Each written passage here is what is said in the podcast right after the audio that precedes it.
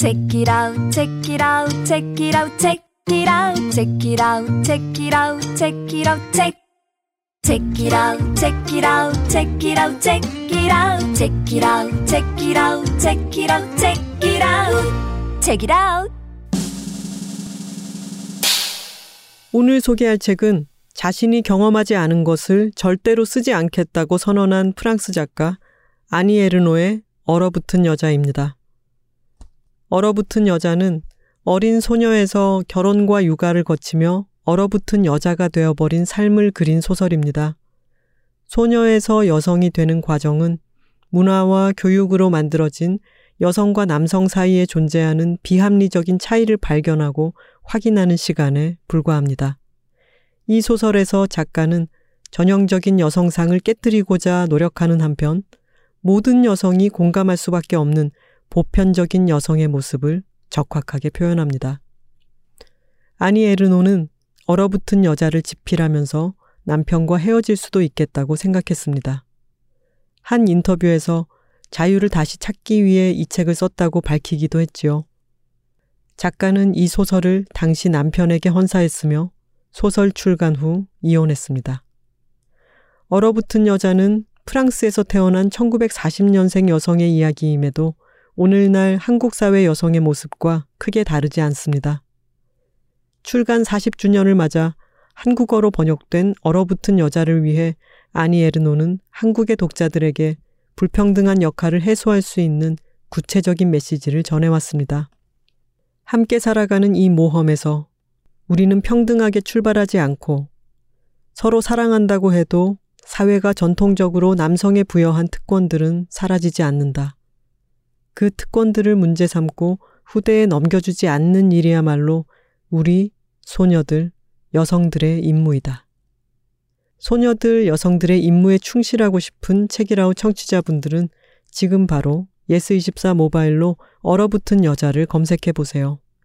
이 광고는 프랑스 소설 전문 레모 출판사와 함께 합니다.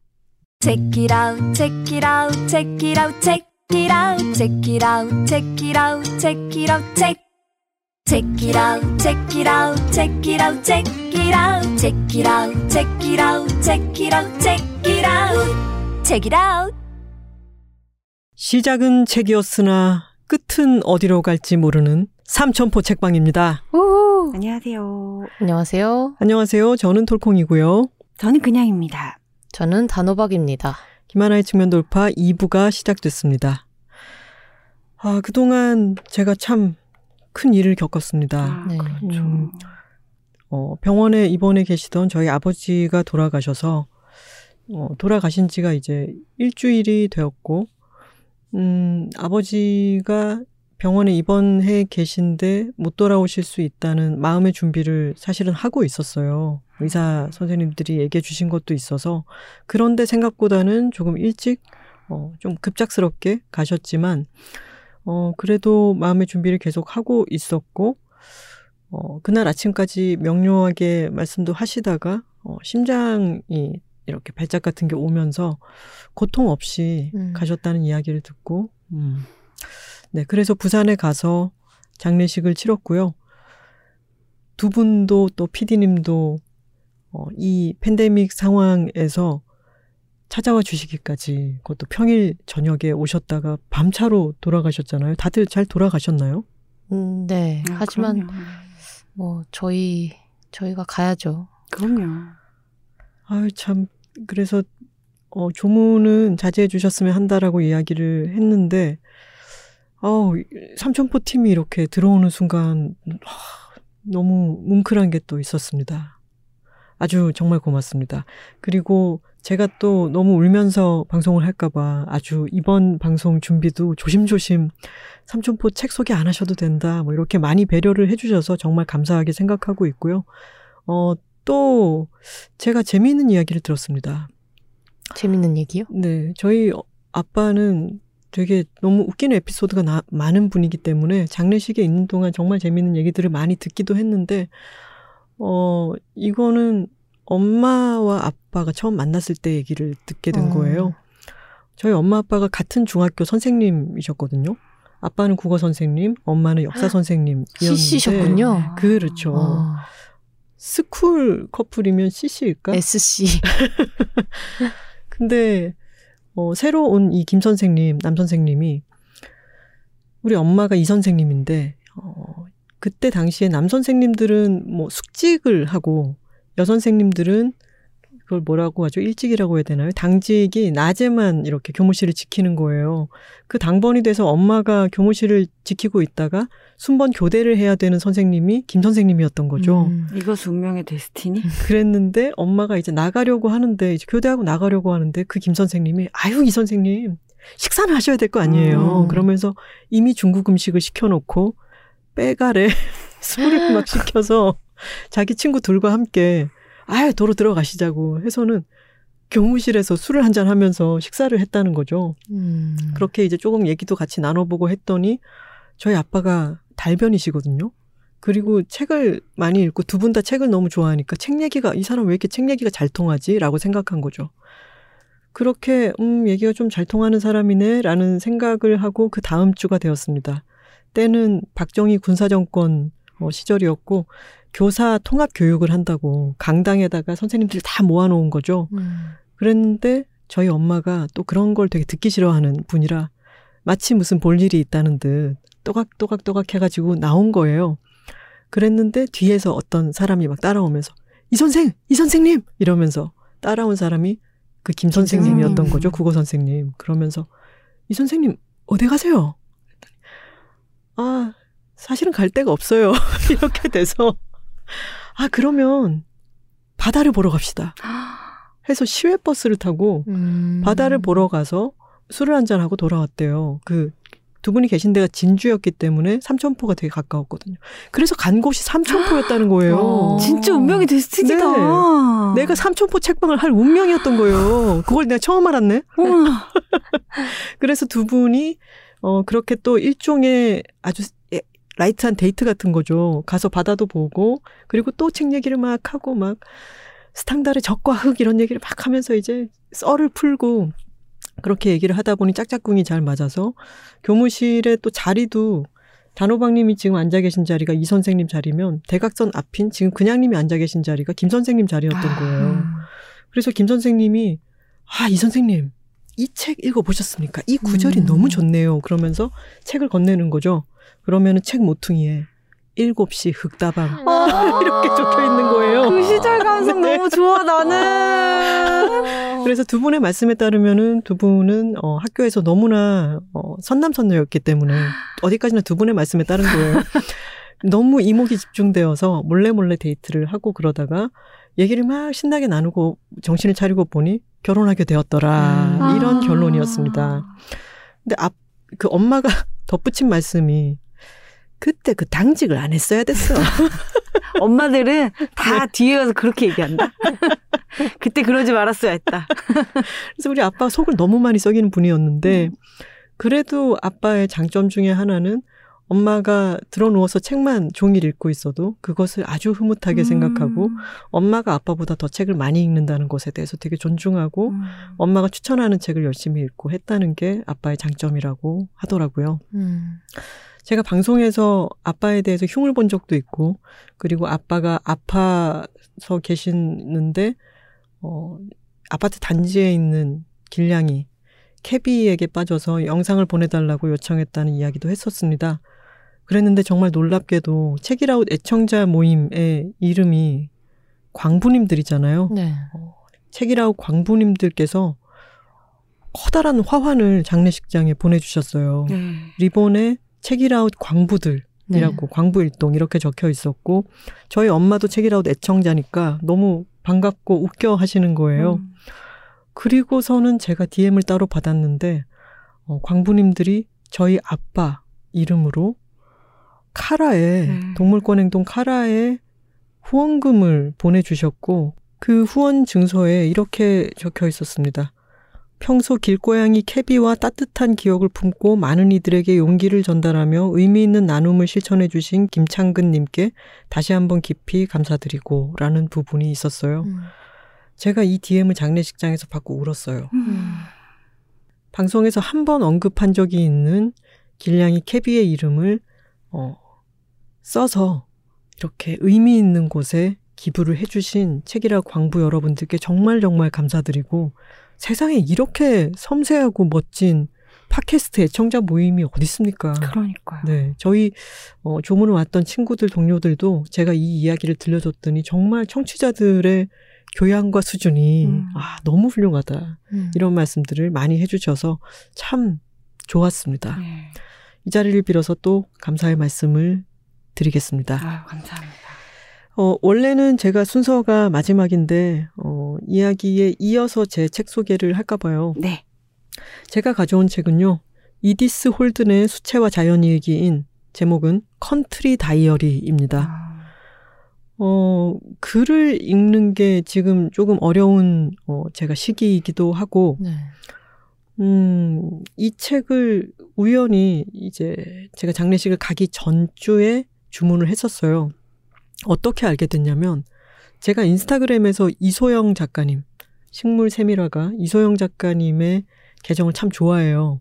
이소영 작가님은 식물 세밀화를 그리시다 보니까 그 작업실 풍경이라든가 세밀화를 그리던 요즘 무슨 작업 중이신지 그림, 그리고 어 들판에서 이제 찍은 여러 꽃이라든가 그런 자연물들의 사진을 올려주시는데 그걸 볼 때마다 너무 기분이 좋기 때문에 제가 참 좋아하는데 하루는 어떤 예쁜 그림이 올라온 거죠. 그 그림에는 식물들이 그려져 있었고 새도 그려져 있고 그리고 영어로 마치 3월이라고 적혀 있었습니다. 어, 그 책은 그 그림은 이 이디스 홀든의 컨트리 다이어리의 원서였어요. 어. 네. 근데 밑에 이디스 홀든의 수채화라고 써 주신 걸 보고 음? 나는 처음 듣는 이름인데 이게 누굴까 싶어서 찾아봤더니 국내 책이 딱 한 권이 나와 있는데 음. 그게 이 책이었던 거죠. 그래서 이 책을 주문했고 제가 처음 봤던 그 페이지는 이겁니다. 새들이 있고 수선화인가요? 그러게요. 네, 네. 음. 그리고 다양한 어, 식물들이 그려져 있는데 이 배치도 참 레이아웃이 참 예쁘죠. 네.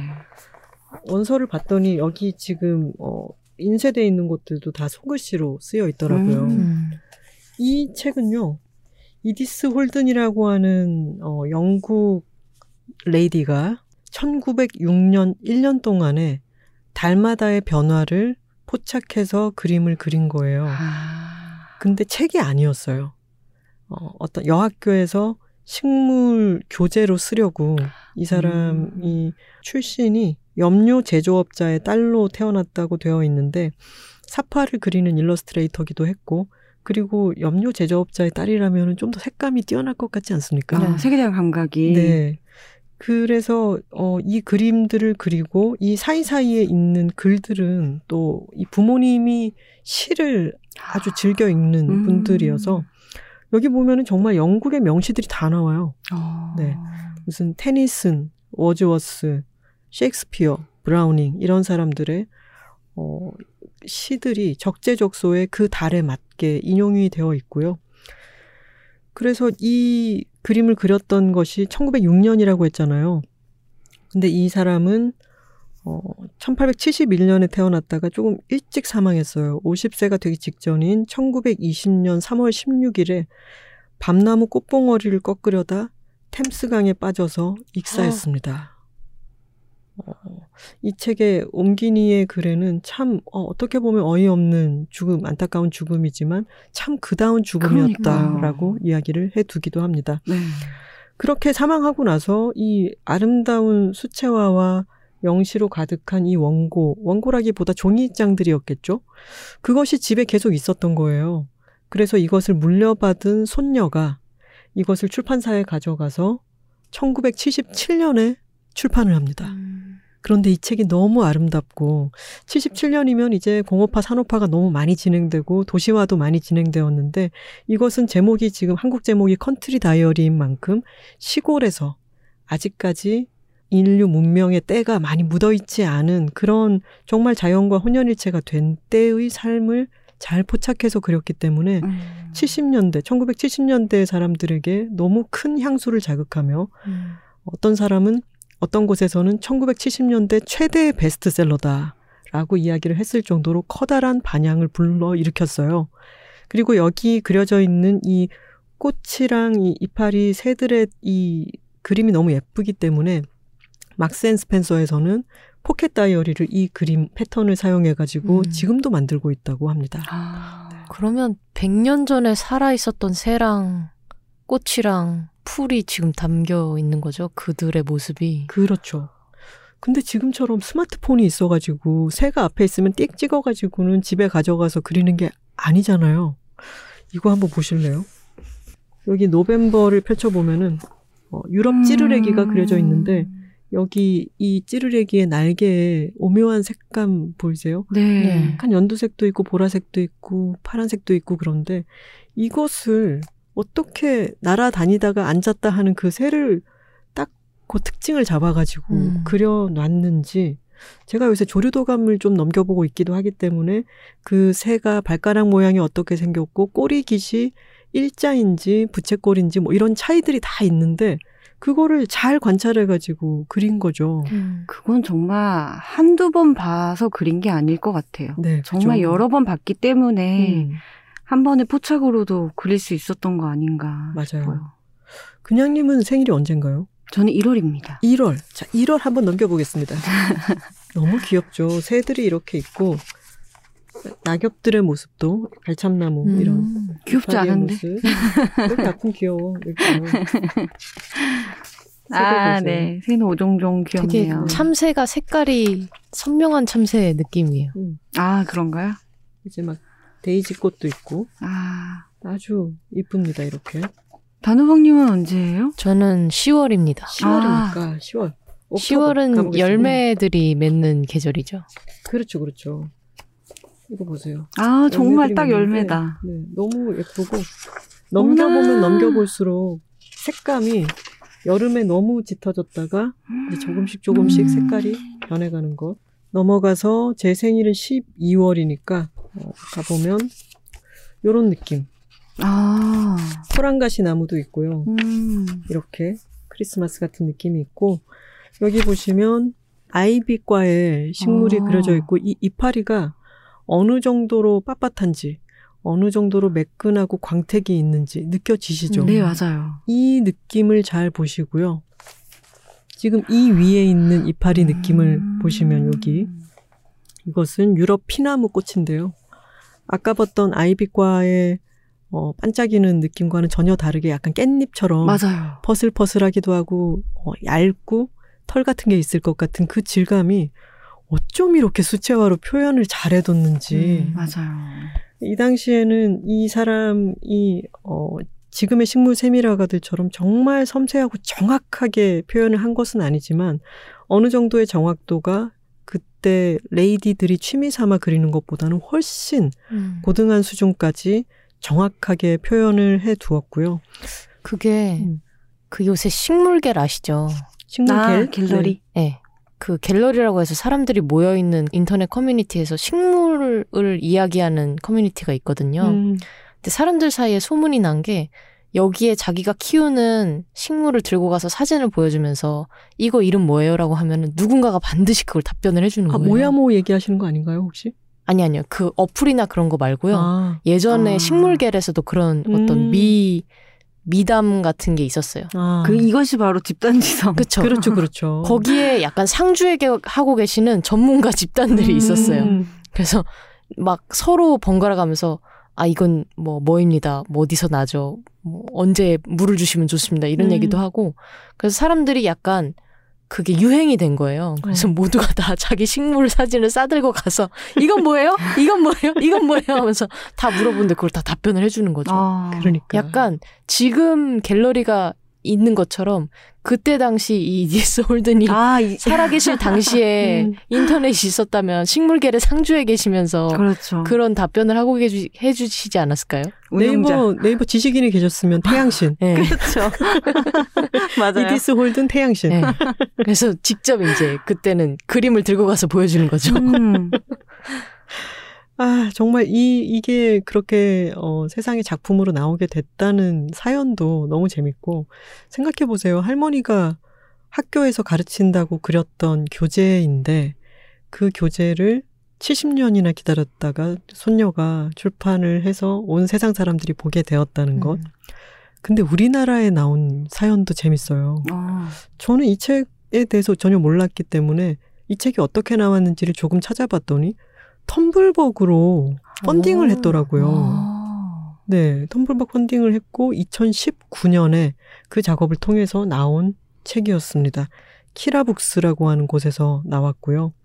음, 제가 키라북스 계정도 잠깐 아침에 살펴보고 왔는데 이런 식물 관련한 책들을 계속해서 음. 내는 음. 곳인 것 같고 저는 그래서 이 출판사도 좀 잘 됐으면 좋겠어서 이 책을 열심히 영업하고 싶고 워낙 예뻐서 어, 넘겨보시기에 아주 즐거울 거라고 단언합니다.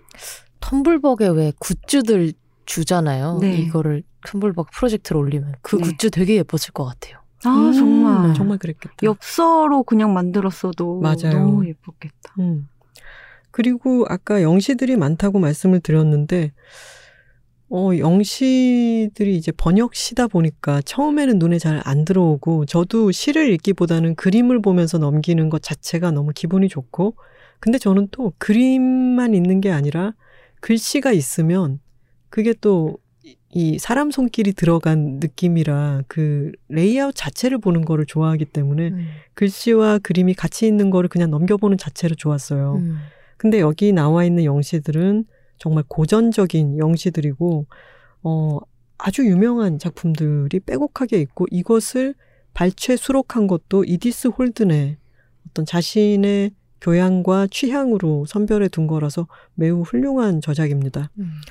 또 아빠 얘기가 잠깐 나오게 되는데 제가 이번에 아빠 작업실에 마지막으로 들러서 책장을 쭉 봤어요. 그랬더니 제가 요즘 읽고 있는 영문학 관련한 책이 똑같은 책이 아빠 서재에 있는 거예요. 음. 제가 그걸 뽑아서 봤어요. 그랬더니 아빠가 나랑 똑같은 곳에 줄을 쳐놓은 거예요. 야, 참, 이런 생각이 들었는데 그 책에서도 늘 등장하는, 어, 중요하게 등장하는 작가들이 이 컨트리 다이어리에 수록되어 있는, 어, 영시를 쓴 작가들에 대한 이야기들도 겹쳐서 이걸 넘겨보면서도 은근히 아빠 생각을 하게 음. 되었습니다. 음.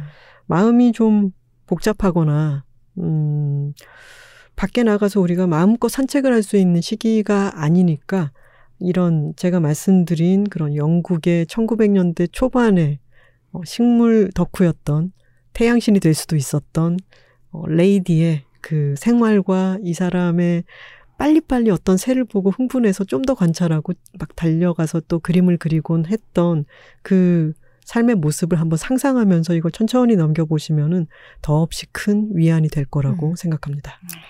동서양을 가리지 않고 시서화를 하는 거는 세계 만국 공통인가 봐요. 시서화. 음. 음. 뭔가 예전에 저희 막 조선시대 이럴 때도 사람들이 난치고 맞아요. 초충도 이런 네. 것도 있고 음. 화조도 이런 것도 나비 있고. 그리고 음. 새 그리고 그러잖아요. 그리고 그런 병풍이 옆에 딱 있으면 얼마나 술 맛이 나겠습니까? 그쵸. 그때 당시의 사진인 거죠. 사진을 그렇죠. 음, 그렇죠. 찍어놓고 즐기는 음. 거죠. 음. 예전에 그런 그림 보면 되게 되게 기분이 좀 좋아요. 막, 막 조선시대 때 그려놨던 고양이, 아, 그럼요. 너무 그때 좋죠. 그렸던 개, 음. 맞아요.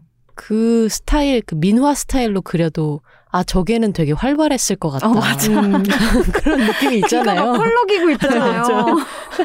그리고 내 이런 발의 사람들. 위치가 막다 다르고. 쟤는 되게 까불거렸겠다. 음. 이런 게 드러나니까. 맞아요. 그게- 옛날 그림 음. 중에 어 얘는 턱시도다 이런 거 있잖아요. 맞아요. 어, 얜 치즈네. 어, 조선 그- 치즈. 어, 조선 치즈. 그때 당시 걔도 사실 2, 300년 전에 살아 있었을 애였단 말이죠. 음, 그런 걸 보면 참 신기해요. 음.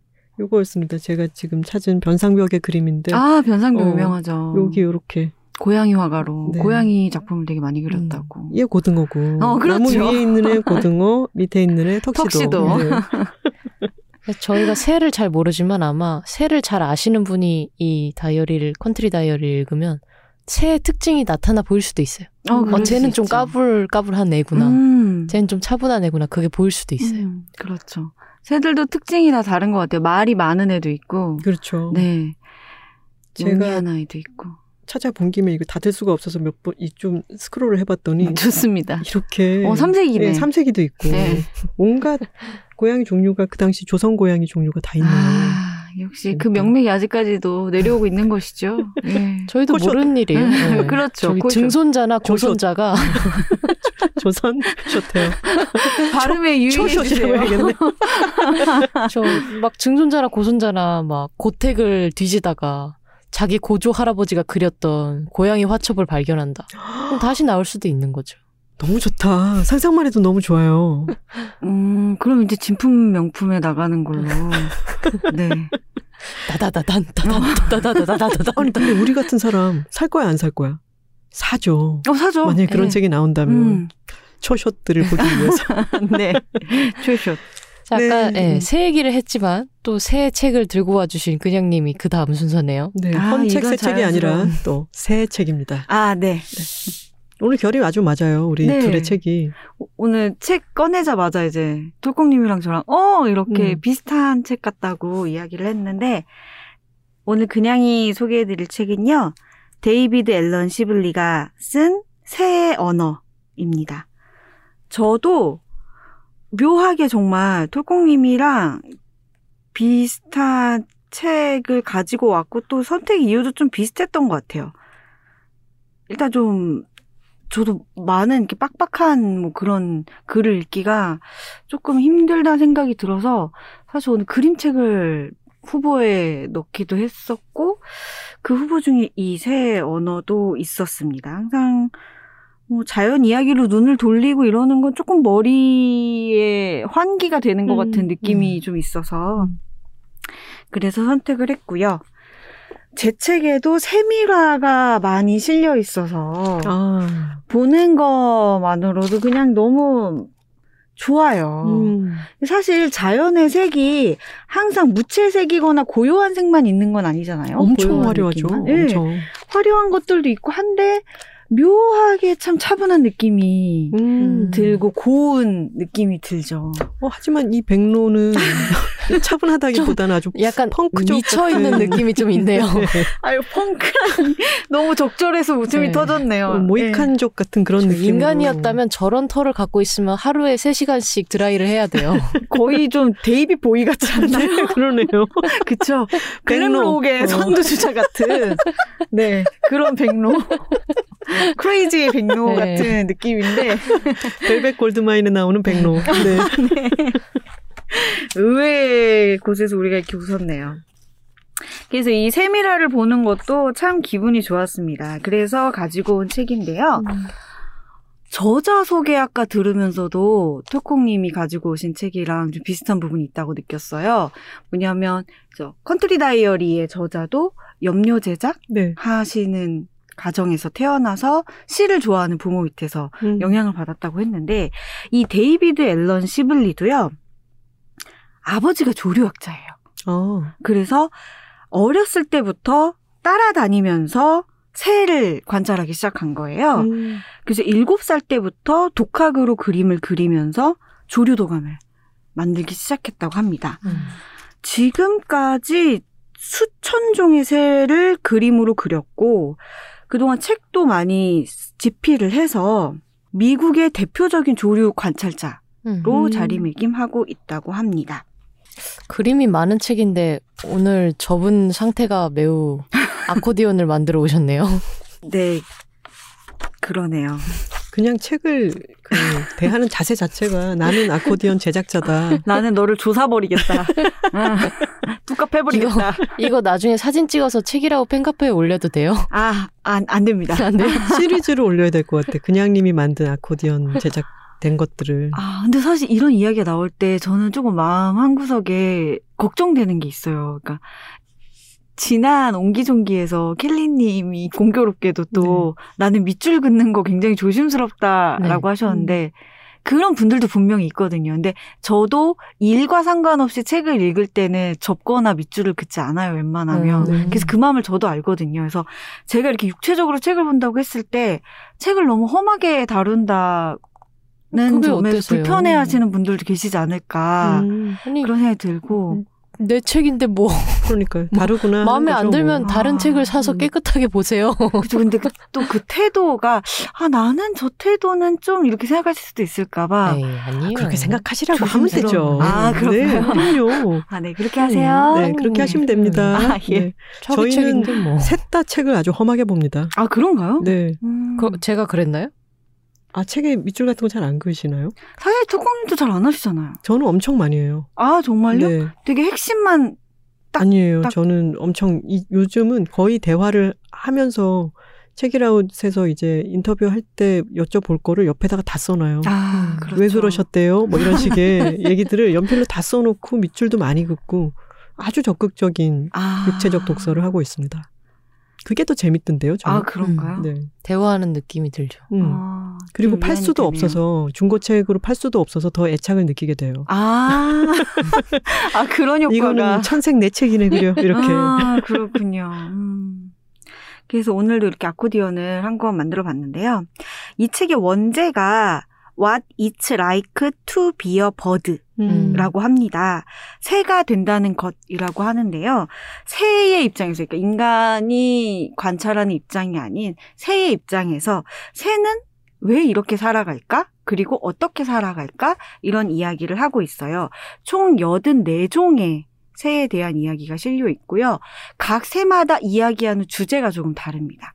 예를 들면, 처음에 캐나다 기러기가 나오는데, 캐나다 기러기를 통해서는 새끼를 어떻게 양육하는지를 이야기한다면 그 다음에 나오는 흰 기러기를 통해서는 어떻게 비행을 할까 새들은 음. 요 사례를 보기도 하고 그 뒤에 나오는 고니류 고니를 음. 아시죠? 네네. 네, 고니에 대한 이야기를 하면서는 아 어떻게 위협하고 싶을 때 이 친구들이 몸을 어떻게 움직이고 음. 이용하는가에 대한 이야기를 하는 등 다양한 이야기들이 나오고 있습니다.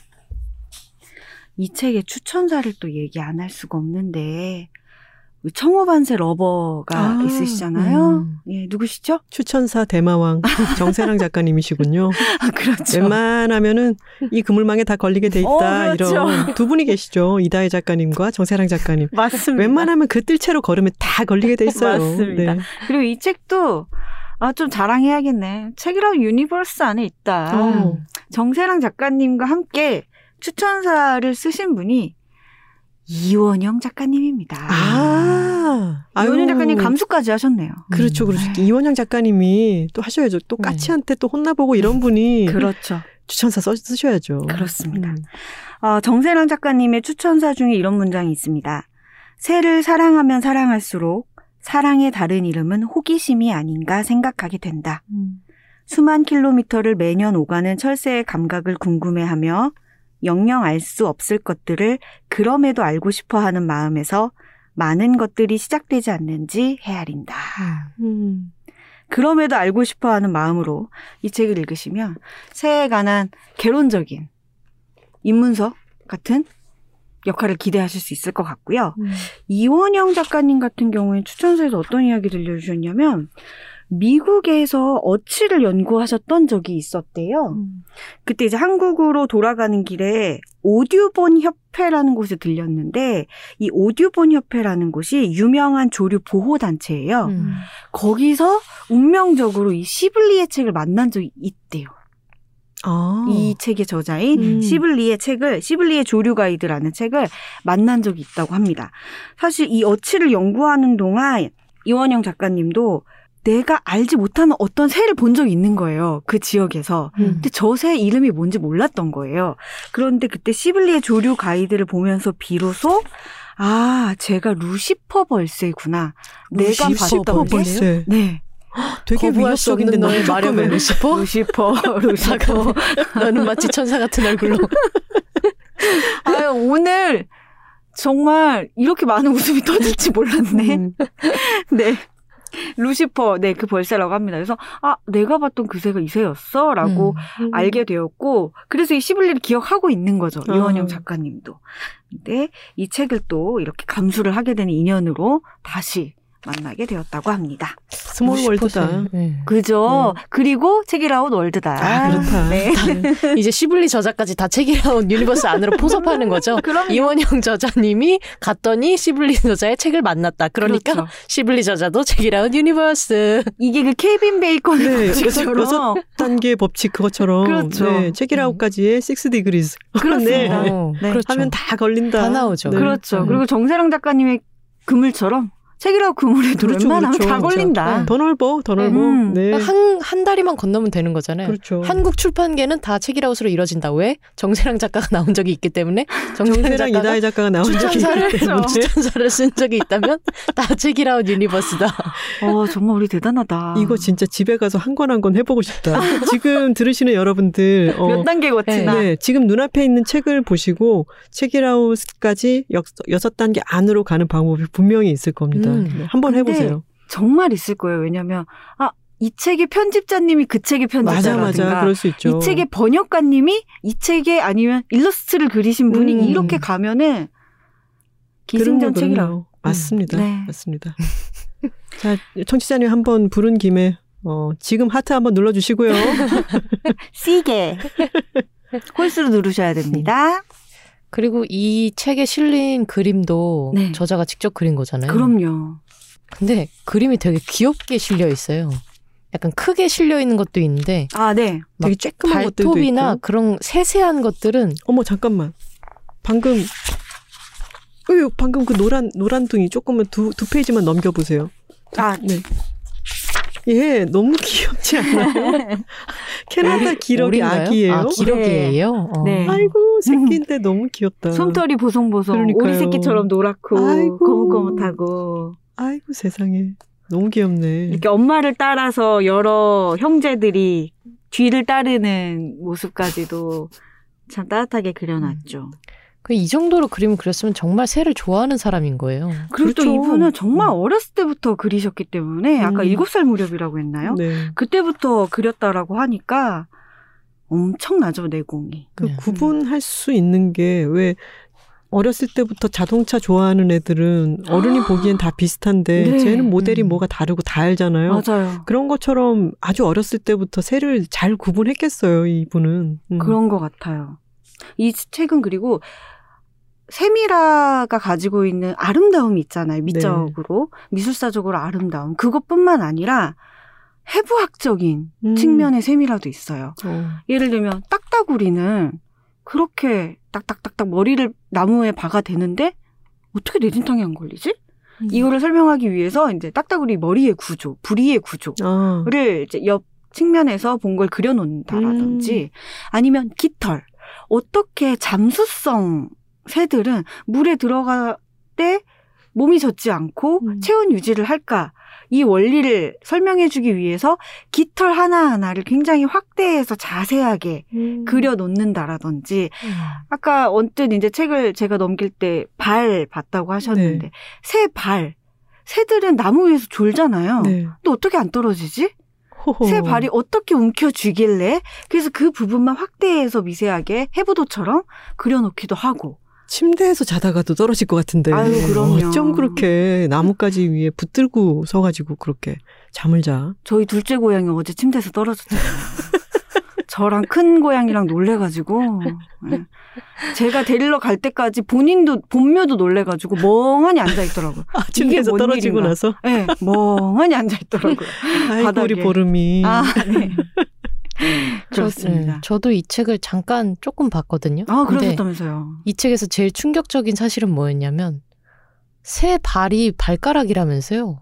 어, 그렇죠. 그러니까 어떤 뜻이냐면 발바닥이 있는 게 아니라 전부 다 발가락이다? 예, 비둘기가 있으면 비둘기를 상상해 보세요. 비둘기 몸통이 있고 약간 발목같이 생긴 두 기둥이 내려가 있고 네. 그 밑으로 세 개의 발가락처럼 생긴 그런 게 있죠. 네. 그 세 개부터 거기까지 발가락이에요. 기둥이. 아, 기둥까지 발가락이라고요? 그러니까 다리가 아니야? 이렇게 다닌다고 해야 될까요? 어. 뭐 어떤 느낌인지 아시겠어요?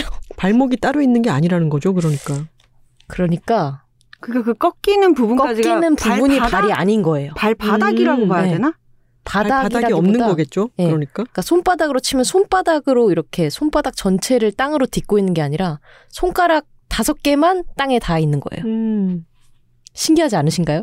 전 이거 네, 보고 저도 되게 신기했는데. 신기합니다. 음. 이렇게 다니는 거라니까요. 음. 알았어, 알았어, 알았어. 그런데 고양이도 그래요. 예? 고양이도 그래요. 고양이가 우리가 발가락이라고 생각하는 부분 발가락은 맞는데 네, 거기에서 이제 첫 번째로 꺾이는 부분까지가 네. 사실은 발 뒤꿈치쯤인 거예요, 거기가. 음, 그래서 고양이들 집사 중에 그 동물병원에 가서 그런 거 물어보는 분들이 초보 때 많이 있대요. 왜 여기 우리 애가 털이 없죠?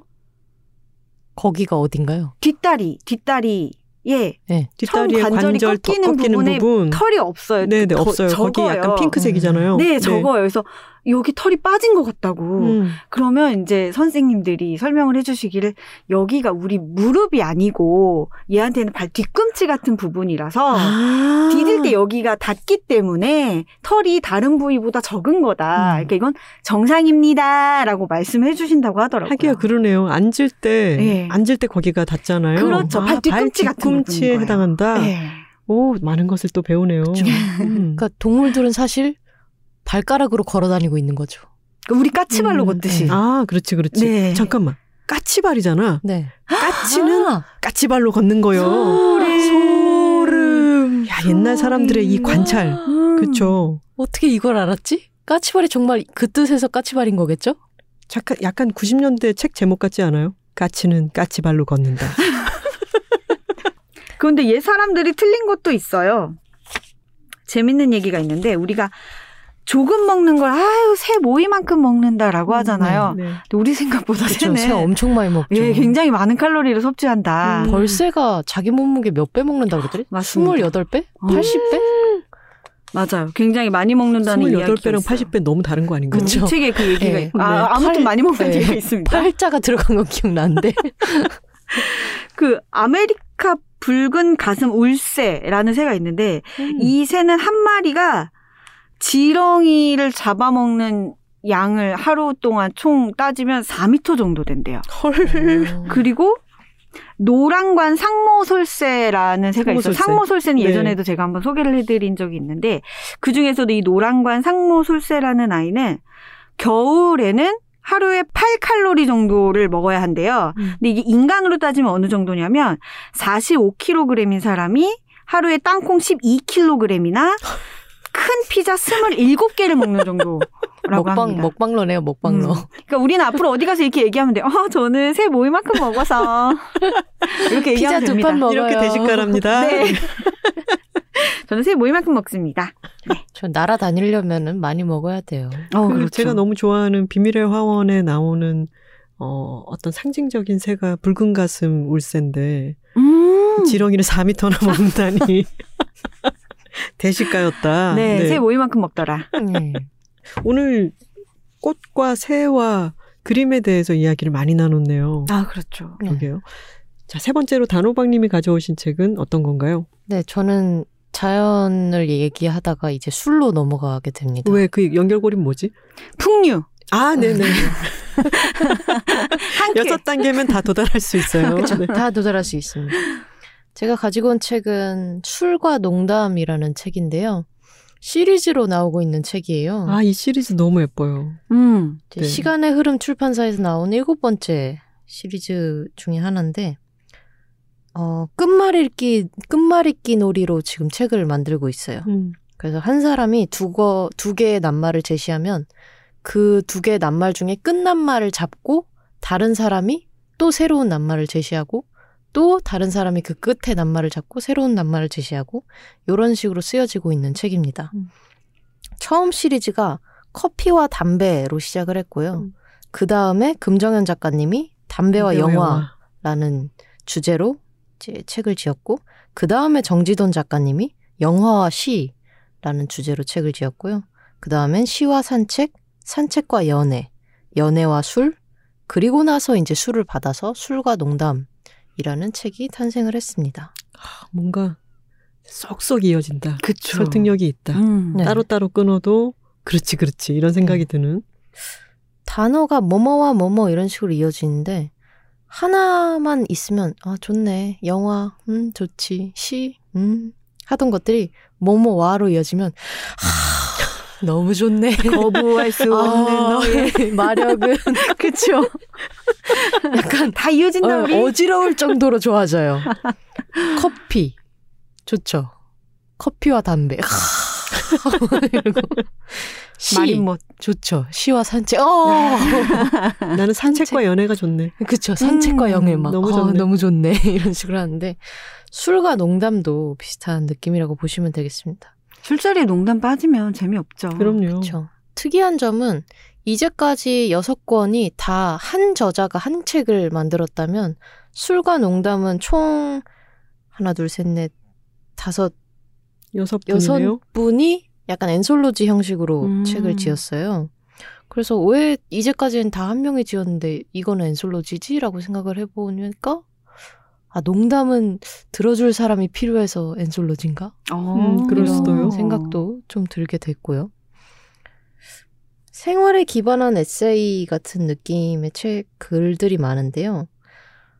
약간 잠언스러운 문장도 좀 많아요. 이게 술을 먹으면 사람들이 좀 진지해져서 그런 건가. 뭔가 특이한 느낌의 글들이 많아요. 기본적으로는 에세이가 맞는 것 같긴 한데, 어, 이건 왠지 픽션 같아라는 느낌도 있고, 어느 순간 들어가 보면은 그냥 어떤 서사가 없이 그냥 쭉 흘러가는 사변이라든지 약간 머릿속에 있는 내용을 그냥 그대로 흘려보내고 있는 느낌? 영미 문학 단어 중에 stream of consciousness라는 게 있거든요. 의식의 흐름. 네, 의식, 아, 의식의 흐름. 맞아요. 아, 의식의 흐름이구나, 그게. 음. 이제까지 몰랐네요. 그 의식의 흐름. 어 원어로 생각하고 있었어. 어, 번역어를 몰랐네. 이세인 줄. um, like, you know, like, stream? Like, 그거 뭐라 그러지? You know, stream 뭐라 그러죠?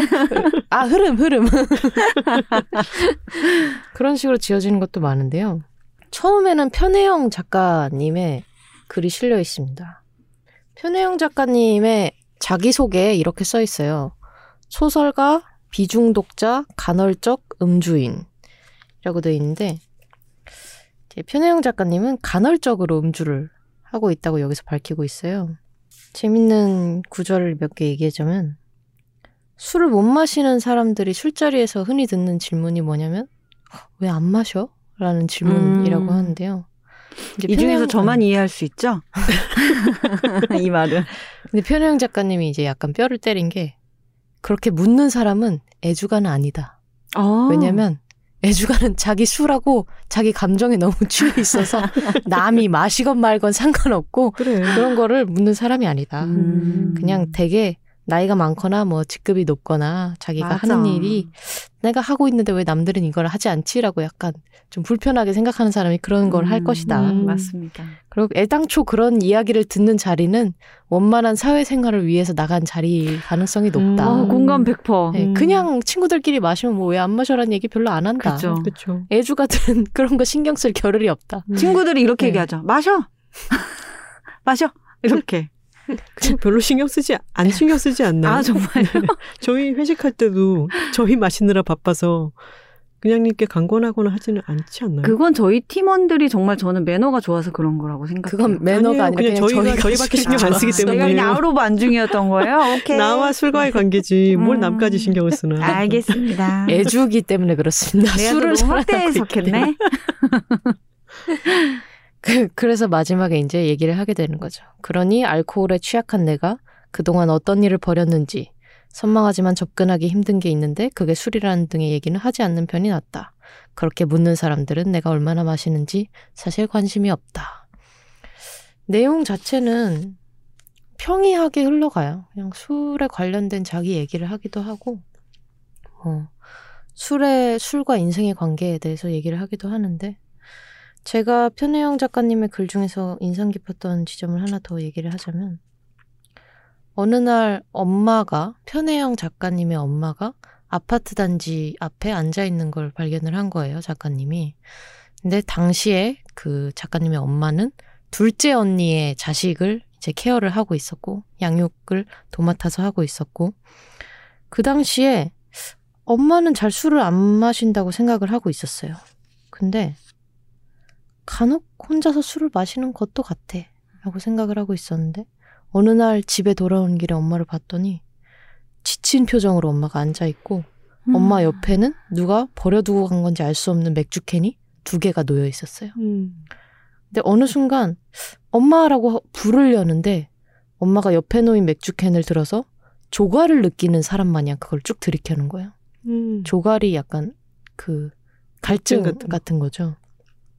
뭐 여름이고 뭐 그럴 수 있지라고 생각을 하면서도 아빠만큼이나 엄마가 술을 마실 수 있다는 생각을 잘 안 해봐서 그런지 그 음. 장면이 굉장히 생경하게 다가왔던 거죠. 음. 그래서 작가님이 엄마를 부르지 않고 그냥 슬쩍 집으로 들어가 버려요. 음. 그리고 나서 이제 시간이 지나고 가끔 그 생각을 하게 되는 거죠. 엄마는 그때 어떤 기분이었을까? 길가에 앉아서 바쁘게 돌아다니는 사람들을 보면서 이제 손자가 등을 막 땀으로 적실 정도로 점점 무거워지는 손자를 안는 채로 시간을 들여서 천천히 맥주를 마시는 동안 엄마가 무슨 생각을 하고 있었지? 라는 생각이 이제 와서 점점 마음에 점점 와닿는 거죠. 음. 결론적으로 얘기하면은 이 글의 마지막은 엄마와 같이 술을 마시는 장면으로 끝이 나는데요. 음. 이 같이 먹는 거는 사실 어머니가 돌아가시고 나서 음복을 하는 장면이에요. 아. 그래서 엄마가 돌아가시고 나서야 자식들한테 술을 받게 된 거죠. 혼술은 아니지만 늦게나마 엄마와 함께 술을 마시는 딸이 된 걸로 끝을 마칩니다. 이런 식으로 술 마시는 일에 대해 이야기를 하는 책이고요. 농담도 있나요? 농담도 있어요. 농담도 있는데 하, 농담이 뭐라고 해야 될까요?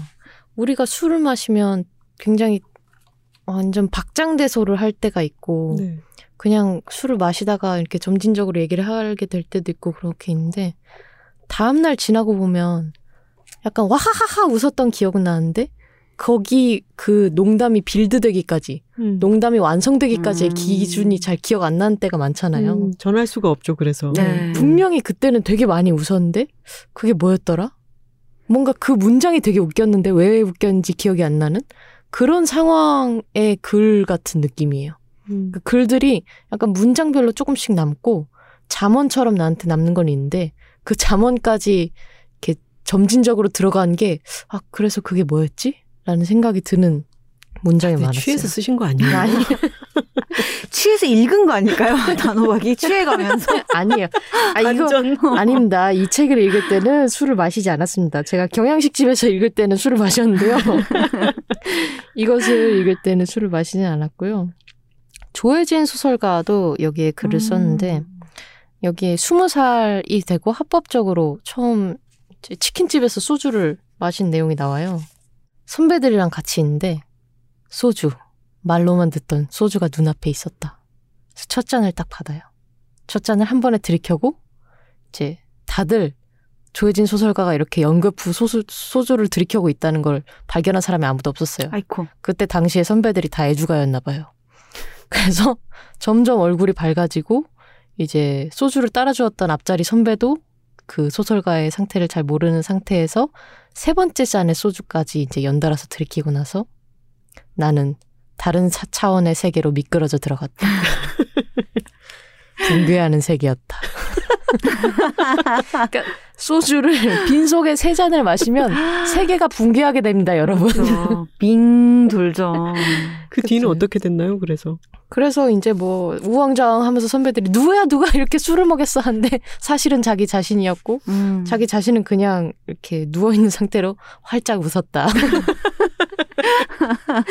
누군가 부축해서 술집으로 이제 밖에 나간 건 기억나고 어떻게든 집으로 들어온 거는 기억나는데 당시에는 핸드폰도 없었고 뭐 지갑도 그렇게 뭐 없었을 때니까 아마 매우 고군분투를 거쳐서 집에 데려다 줬을 그렇죠. 거라고 이제 마지막에 짐작만 하게 되는 거죠. 음. 야 소주 석 잔을 효율이 정말 좋으시네요.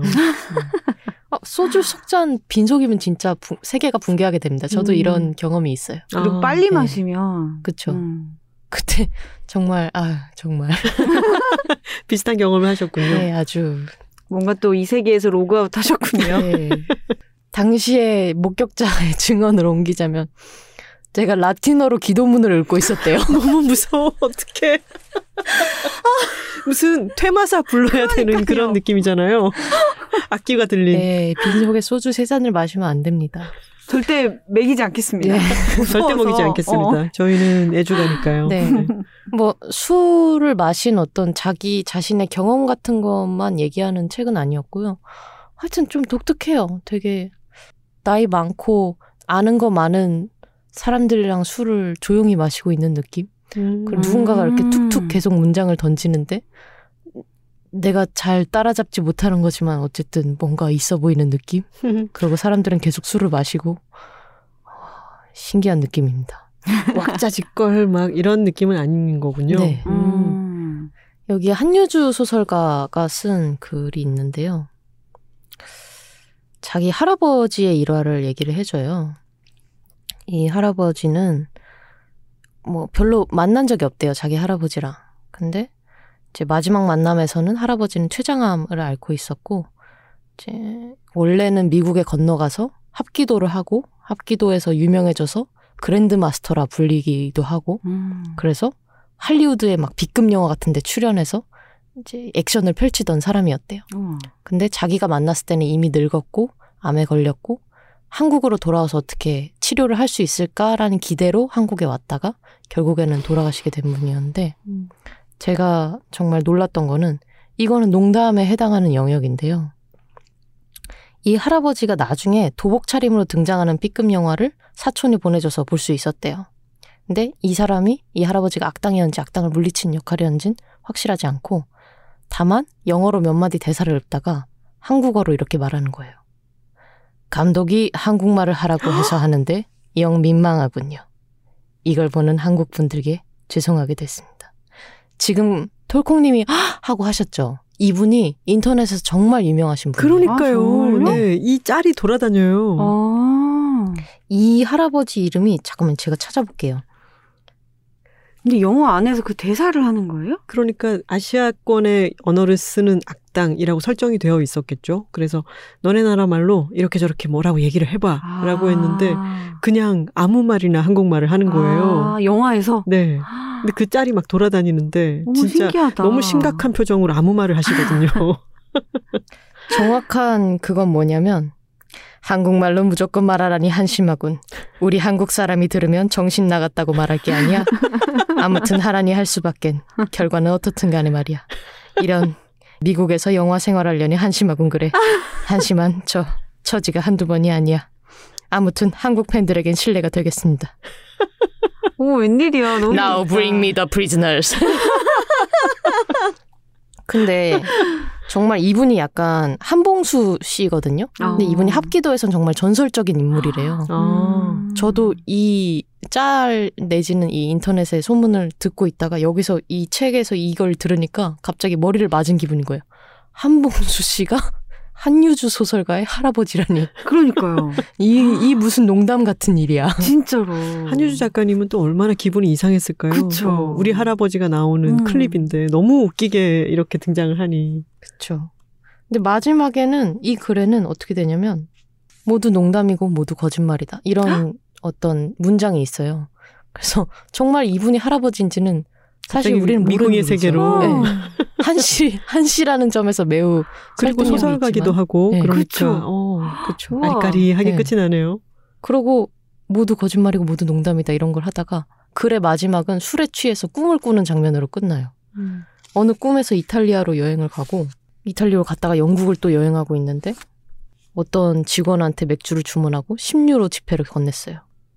영국에선 파운드를 쓰지 않나? 라고 생각을 하면서 아 이건 꿈이구나라고 생각을 하고 직원이 맥주 한 잔하고 거스름돈으로 3유로 지폐를 건네주다가 직원이 말해요. 그런데 당신 이거 못 써요. 그러자마자 꿈에서 깨나요. 이게 3유로 지폐를 꼭 쓰지 못하는 게 꿈에서 깨어났기 때문인지 지폐가 3유로짜리기 때문인지 모르겠어요. 근데 아무거나 상관없어요. 왜냐면 맥주를 마시지 못하고 깨어난 것이 다소 분하기 때문이죠. 그렇게 끝이 나는군요. 네. 아. 자, 꿈과 인생과 약간 그런 것들이 다 합해 있는 기분이고요. 음.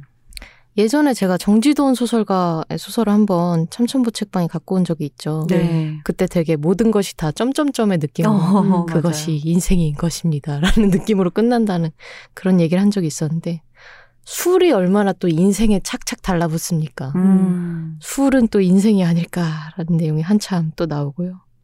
중독자에 관한 내용도 또 한참 생각을 하기도 합니다. 중독자가 사실 사람들이 막 마음이 허약하고 우울한 사람일 거라고 생각하지만 사실 삶이 그냥 견디기 힘든 건데 중독자는 그냥 일찌감치 허무하다는 사실을 깨닫고 중독에 그냥 자기 몸과 마음을 의지한 사람이 아닐까 뭐 이런 생각도 하고요. 전체적으로 요런 느낌입니다. 뭔가 이렇게 약간 미간을 찌푸리고 아 이게 무슨 무슨 말일까 술을 마시고는 있고 농담 같은 말이 살짝 들리긴 하는데 웃길 때도 있고 이게 무슨 소릴까 하는 생각이 들 때도 있고 그러고 술자리가 끝이 나는 거죠.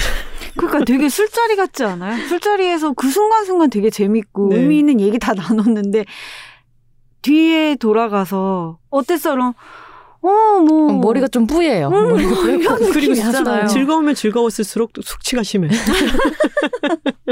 그런 책? 네, 한 두 시간 동안 책을 읽었다고 친다면 두 시간 동안 술을 마시면서 농담을 들었는데 어떻게 그 농담이 시작되고 끝나는지는 잘 기억나지 않는 음. 느낌입니다. 저희 그 어, 김신지 작가님의 기록하기로 했습니다를 읽고 나서 그, 그 책을 읽으면은 5년 일기장을 사게 되거든요. 어. 음. 그 5년 일기장을 샀어요. 그래서 황선우 작가랑 저랑 집에서 어, 농담 일기, 웃음 일기를 쓰기 시작했는데 어. 이게 너무 웃겨요. 한 일주일만 써도요. 너무 미친 소리들을 많이 하는 거예요, 서로. 근데 그게 하루만 지나도, 하루 안에서도 오늘 아침에 되게 웃긴만 하지 않았나? 근데 뭔지 기억이 안 나잖아요. 그쵸. 그것을 저희 집 가운데에 있는 테이블 언저리에 두고 술을 같이 마시다가도 빵 터지는 얘기가 있으면은 막 쓰는 거예요. 그랬더니 너- 좀 약간 울적할 때마다 그걸 넘겨보면은 너무너무 웃겨지고 음. 재밌더라고요. 술 마시고 그거 쓰면 더욱 더 못 알아보잖아요. 못 알아볼 때도 있습니다. 당연히 못 알아보죠. 단호박님을 라틴어로 쓸 거니까. 음, 빈속에 소주 석잘 안 네. 됩니다. 이 길을 지어주지 마세요, 저분에게. 네. 그 책을 책을 다 읽고 나면 삶은 지독한 농담이고 그냥 매일 마시는 한 캔의 맥주처럼 그냥 계속 돌아가는 거구나. 좀 지겨우면서도 그냥 농담이구나라는 생각이 듭니다. 음. 여담이지만 그 농담일기에서 제가 했던 말 중 정말 제일 창피한 건 뭐냐면 어, 여자들이 살고 있습니다가 일본판이 나오고 그 다음에 대만판이 나온 거예요. 제가 했던 발언이 농담일기에 적혀 있어요. 황선우, 우리가 한류다. 아, 진짠데? 진짠데? 아, 정말로 트위터에서 일본어로 트윗 남기신 분 봤는데, 저는? 아, 이 트- 일본 분들이 네. 되게 많이 남겨주시고 그러니까요. 태그도 막 해주시고 음. 그래가지고 근데 반응이 정말 똑같아요 한국이랑 아, 시댁 그쵸. 챙길 필요도 없으니 얼마나 좋아부터 시작해서 음. 정말 똑같아요. 아 일본도 시댁이라는 개념이 있군요. 그러니까 배우자의 부모를 신경 쓰지 않아도 되니 얼마나 간편한가 그럼요. 아. 음. 그런 얘기들이 있더라고요. 네. 여기나 거기나. 자 음. 소개는 여기까지인가요? 네. 네. 톨콩이 오늘 가져온 책은 이디스 홀든의 컨트리 다이어리입니다. 네, 그냥이 소개해드린 책은 데이비드 앨런 시블리의 새의 언어입니다. 네, 단호박이 가져온 책은 시간의 흐름 출판사의 시리즈 술과 농담이었습니다. 자 이제 댓글을 읽어볼까요? 네. 미스티 HH님께서 박완서 작가님, 저도 그만 턴 싱하는 누가 다 먹었을까가 한창 인기 도서인 시절에 학창 시절을 보냈는데요. 어릴 때는 어쩐지 문학에는 관심이 없어서 읽어보지 않다가 최근이 되고서야 박완서 작가님의 글에 푹 빠졌더랍니다. 아직 못 읽어본 작가님의 책이 여전히 많아서 도리어 행복해졌습니다. 앞으로 읽을 것들이 더 많아서요. 오늘 또 다시금 박완서 작가님 책이 마구마구 읽고 싶어지네요. 마음을 동하게 해주셔서 감사해요 하셨습니다. 음. 더 감사하시게 될 겁니다. 많이 읽어보십시오. 네, 썬데이 키친님의 댓글입니다. 박씨라고 호칭하며 고색 창연하게 비평하는 글을 책 뒤에 실던 시절. 박완서 선생님의 마음은 어떠셨을까 생각했어요. 심시선의 가게가 뻗어나가듯 단단하게 뻗어나간 후배 강하길 정세랑 작가님의 추천사를 다시 입고 나온 2021년의 개정판은 반드시 구매해서 읽고 간직하겠습니다. 이 개정판이 바로 토콩님께서 네, 소개해 주신 책이었죠. 맞습니다. 인터넷 서점에서 보고도 박안서 선생님 소설이 다시 발간됐구나 하고 그냥 넘겼는데 톨콩님 소개 덕분에 바로 주문하러 갑니다. 아니 그런데 이 글을 쓰는 순간 소개하시는 다음 책도 또 너무 좋고요. 점점점 남겨주셨는데 그 책이 제 책이었습니다. 타다. 아, 셀프 칭찬. 근데 정말 여기 이 시선으로부터의 심시선 여사님으로부터 네. 가게가 뻗어나가듯이 음. 단단하게 뻗어나간 후배 강화길 정세랑 작가님의 추천사를 다시 입고 나온. 야 너무 좋지 않나요? 진짜요. 네. 음, 어쩜 아, 이렇게 진짜. 읽어주셨을까요? 그러게요, 너무 좋네요. 분홍소님께서 칭찬 폭포, 칭찬 이과수 어떠신가요? 칭찬 이과수. 말맛이나 이미지가 더는 더 편안한데 라고 남겨주셨는데 저희가 이제 저번 삼천포 책방 댓글 소개 시간에서 네. 칭찬 폭격이라는 단어의 음. 의미를 두고 얘기를 한 적이 있었죠. 네, 칭찬 이과수. 칭찬 음. 이과수. 하늘님도 그거에 관해서 남겨주셨는데요. 칭찬 폭격기 꼭두각시 얘기 잘 들었어요. 저는 헬창이라는 말이 널리 쓰이는데 참 불편하더라고요. 어느 커뮤에서 무언가에 미쳐서 사는 삶을 이게 그 아니 오디오 클립에 남겨주신 것 네. 같은데 오디오 클립에서 욕설을 자체 필터링을 아, 해주셔가지고 거예요? 네. 뭐라고 쓰- 써주셨는지 저희가 확인을 못했어요. 근데 유추를 못 하겠어요, 저는. 땡땡땡이라고 부른 말에서 파생했다고 하셨는데. 유추를 못 예. 하겠네요. 예, 아무튼 근데 이제- 저도 이 말이 참 어감이 싫더라고요. 음, 그쵸. 맞아요. 그, 음. 그, 어, 그 어원이 이제 그 이라는 말에서 나온 건가 봐요. 저희가 지금 아이고 이런. 확인을 못 하겠지만. 네. 근데 그 말이 이제 너네 엄마는 뭐다라는 뜻으로 아유, 알고 있거든요. 봐. 참 혼란스러워요. 라고 댓글을 남겨 주셨습니다. 인터넷에서 싫으네요. 유행어가 워낙 빨리 돌고 돌다 음. 보니까 그 어원을 챙기기가 좀 쉽지 않은 것 같아요. 어, 그쵸. 네. 따라가기가 좀 쉽지 않아요. 음. 저도 불편합니다. 어떻게 읽어야 될까요? 저번에 저희가 이분을 어떻게 읽었었죠? 에리 JW 이현 님이실까요? 네근님께서 네. 박완서 작가님 책을 모아놓은 책장 한 칸에 사진을 올려주시고 책읽아웃을 듣다가 하, 저도 다시 읽기 갑니다.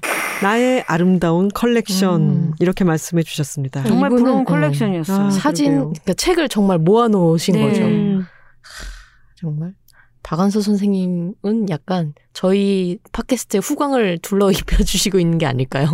음, 그렇죠. 선생님께서 우리에게 책이라웃에 임하시고. 우리는 이 낮은 곳에 임하셔가지고 그렇죠. 세상에 이런 아름다운 아우라를 저에게 어, 광명을 오라를, 주시고, 네. 예. 정말 이렇게 종교적 자화자찬까지 가게 됩니까?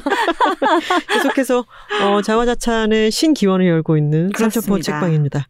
저희는 다음 시간에도 삼천포 책방다운 어, 자화자찬으로 점철된 이야기를 들려드리도록 하겠습니다. 좋습니다. 매주 목요일과 금요일 알람 맞춰두세요.